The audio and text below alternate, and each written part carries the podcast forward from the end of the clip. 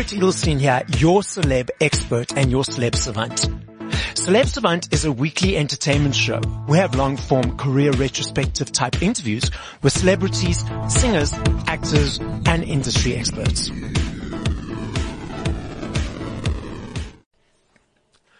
On this episode of Celeb Savant, we go to the movies.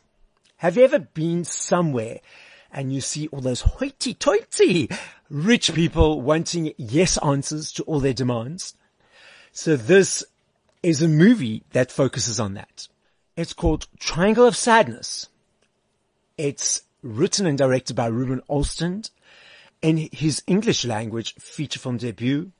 The film stars Harris Dickinson, Charlbi Dean, Dolly DeLeon, Zlatko Buric, Henrik Dorsin, Vicki Berlin, and Woody Harrelson. Triangle of Sadness had its world premiere at the 2022 Cannes Film Festival. It received an eight minute standing ovation and won the Palme d'Or. As part of this episode of Celeb Savant, we'll be speaking to the director Ruben Östlund and main actor Harris Dickinson. Ruben Östlund is a Swedish filmmaker. His film Force Majeure was critically acclaimed. His later films The Square and Triangle of Sadness also received positive reviews and won awards at the Cannes Film Festival along with the Palme d'Or for each. Up next on Celeb Savant, we've got Ruben Östlund. Ruben, it's a pleasure to meet you. And uh, congratulations on the film. I'm still thinking about it six days later. okay, um, great. Uh, for those listeners who do not know anything about the film, tell us a basic overview of what the film is about.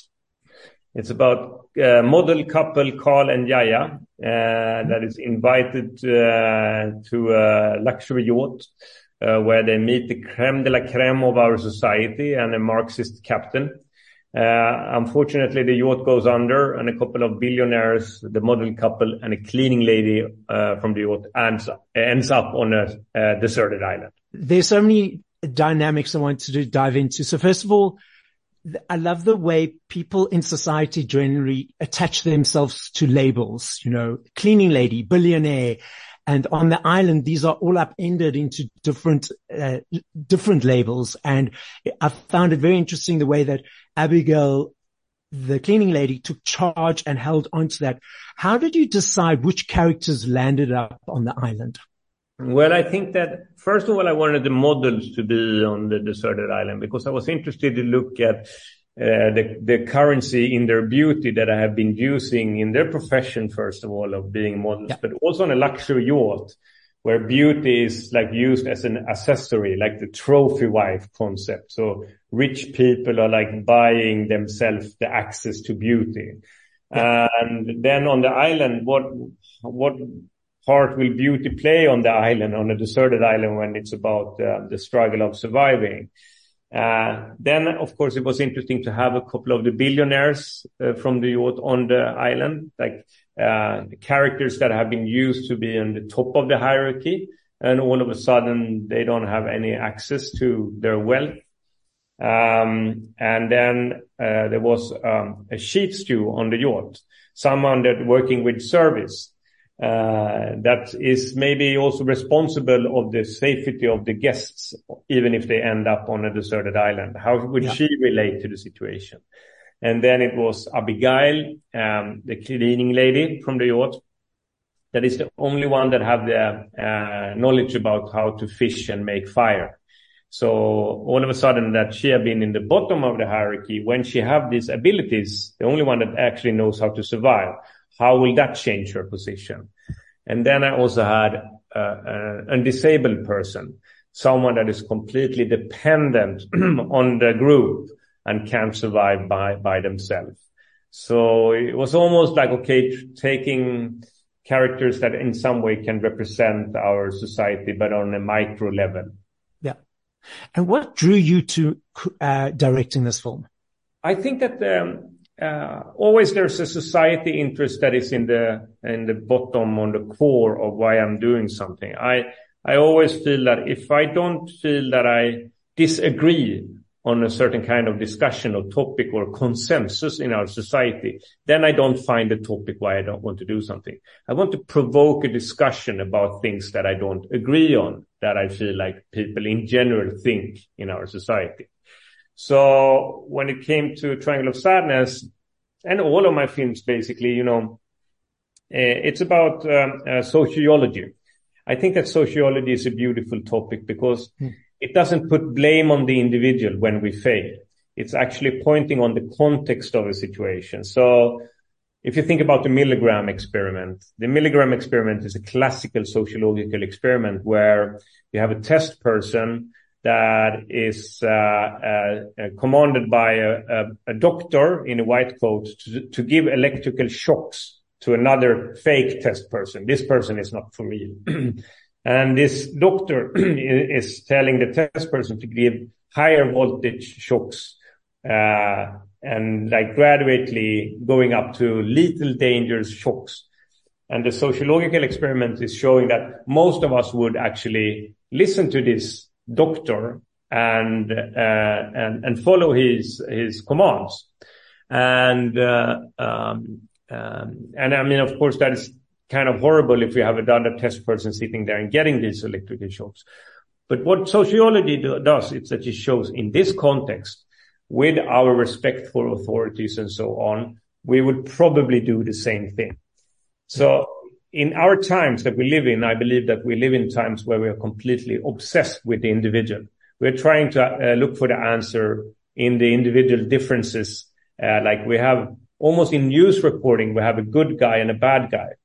And uh, uh, so we have forgotten a little bit about the sociological approach to us human beings. And yeah. if you look at sociology, Marx was one, the, one of the founders of sociology. He, so if you look at sociology, it's not so controversial to talk about sociology, even if it's very controversial to talk about Marx and communism and so on. Um, but um, uh, yeah, there's a certain kind of approach to to looking at us that I, uh, is, I think is very sympathetic. You know, without giving too much away to the listening audience who hasn't seen the film yet, I highly recommend it. I must say that in inverted, in inverted commas, the, the dinner s- section where, well, I call it the vomiting section was one of the vom- funniest scenes I've seen in a movie. I was killing myself laughing and it was so funny. I found it so hysterical. Everyone's feeling sick and yet the, the people who are serving were like, okay, we must just carry on in our roles and be, uh, carry on with the service. yeah, but that was a big part of it for me because I love when social contracts are broken. And I wanted to look at how the people that was looking at people vomiting, how they reacted. You know, that, that was a big part of it. Uh, and it was a hard scene to shoot because first of all, we have built, uh, built uh, the interior of, of the yacht in a, in a studio on a gimbal. Uh, so we, we were rocking the studio like almost 20 degrees like this. And it created a chaos during the shooting that made it hard to control the shooting. And then the vomiting we were solving in three different ways. We had one actress that actually could provoke vomiting by herself. Oh wow! Uh, Sunnyi Melles, uh, the one that is like vomiting straight off. yeah. And uh, then we also had tubes that was going up and into the mouth and changing oh, direction in the mouth, so we could sit with air pressure and push a button and like it come like this cascade vomiting yeah. out of the actor's mouth. And then we did some VFX afterwards, like uh, computer uh, VFX, where we uh, added some vomit also. Um, but it was a chaotic scene to shoot. It was chaotic to edit it because it took almost half a year for me to edit uh, like the, the curve and the, how the how the how the intensity goes up and so on before I was satisfied with it. Again, without giving too much away to the listening audience, for me, I believe Abigail, Abigail did at the end do what she was going to do because you sort of left us hanging. What do you feel that she did at the end? Uh, it's actually not so important for me what she did. And I have not decided myself, but I had, okay. a, I had a goal and it was like that. I wanted the audience because, okay, we can tell the audience she ends up in a dilemma. Yes. Uh, and, uh, in this dilemma, she have two options. And uh, uh, I wanted half of the audience to go for one of the options, and I wanted the yeah. half of the audience to go for the other option. And I wanted the uh, audience to identify with the possibility of doing both things. Okay. Uh, so that was the goal. But me, myself, I actually don't know. And I'm not so interested in what she does because okay. it's the dilemma and the possibility that I was interested in. Brilliant. Congratulations for winning, um, at the Cannes Festival, the awards. And what's next, uh, for Ruben? What's, what are you directing next? What's on your plate? Well, I'm aiming for the third Golden Palm with my next film. Uh, oh, congratulations. Uh, yeah. It's called The Entertainment System is Down. Okay. It takes place on a long haul flight. So, you know, one of these flights that are 15 hours long or more. Yes. And quite soon after takeoff, the passengers gets the horrible news from the crew that the entertainment system is not working. There will be nothing on your screens in front of you on your seats. Okay. And uh, when the iPhones and the iPads are charging out, we have modern human beings that is completely addicted to, you know, sit and scroll on these. Yeah. They are doomed to analog boredom. Uh, and uh, yes, it's going to be a sociological study. What happens then? And have you already filmed that? No, I'm uh, writing it now. I'm okay. pitching it and writing it and costing it, and uh, we soon we will start the casting next year, I guess. Uh, but in the pre-production. What attracted you to cost the cost that you did cost for uh, Triangle of Sadness? Well, we knew that when we were starting the film, me and the casting director, we talked about like, okay, it's going to be an international setup of the film. The fashion world and the luxury yacht is an international world, so to speak. So we can have many different uh, nationalities. And uh, uh, I said to the casting director, I want to try to create a Real Madrid uh, ensemble. So that uh, the goal should be that we pick the best players to just create a great team. So we shouldn't pick someone only because they are known. We should actually find the one that is the best to play play the character. Yeah. So we were doing a lot of casting. We were casting in, yeah, we, you know that we used Charlbi Dean from yes. South Africa. Yeah. Uh, we had Harris Dickinson from UK, uh, Dolly De Leon from uh, the Philippines, uh, uh, Woody Harrelson from the US, Zlatko Buric and Vicki de Berlin from Denmark, Swedish actors, Henrik Dorsin. Uh, it's a, it's a multinational cast, but it came out of that. We actually traveled around and did a lot of casting in different, different places. Ruben, putting it out there and that you'll be winning your third at the mm-hmm. Cannes. and I'm looking forward to the next uh, movie, but congratulations. I've been recommending it to everyone. It is a superb piece of work and I thoroughly enjoyed it. And thank you for your time this morning. Thank you so much for having me. Up next, we speak to Harris Dickinson, who plays Carl in Triangle of Sadness. Harris is an English actor. He's known for starring in this drama series Beach Rats, for which he was nominated for the Independent Spirit Award for Best Male Lead.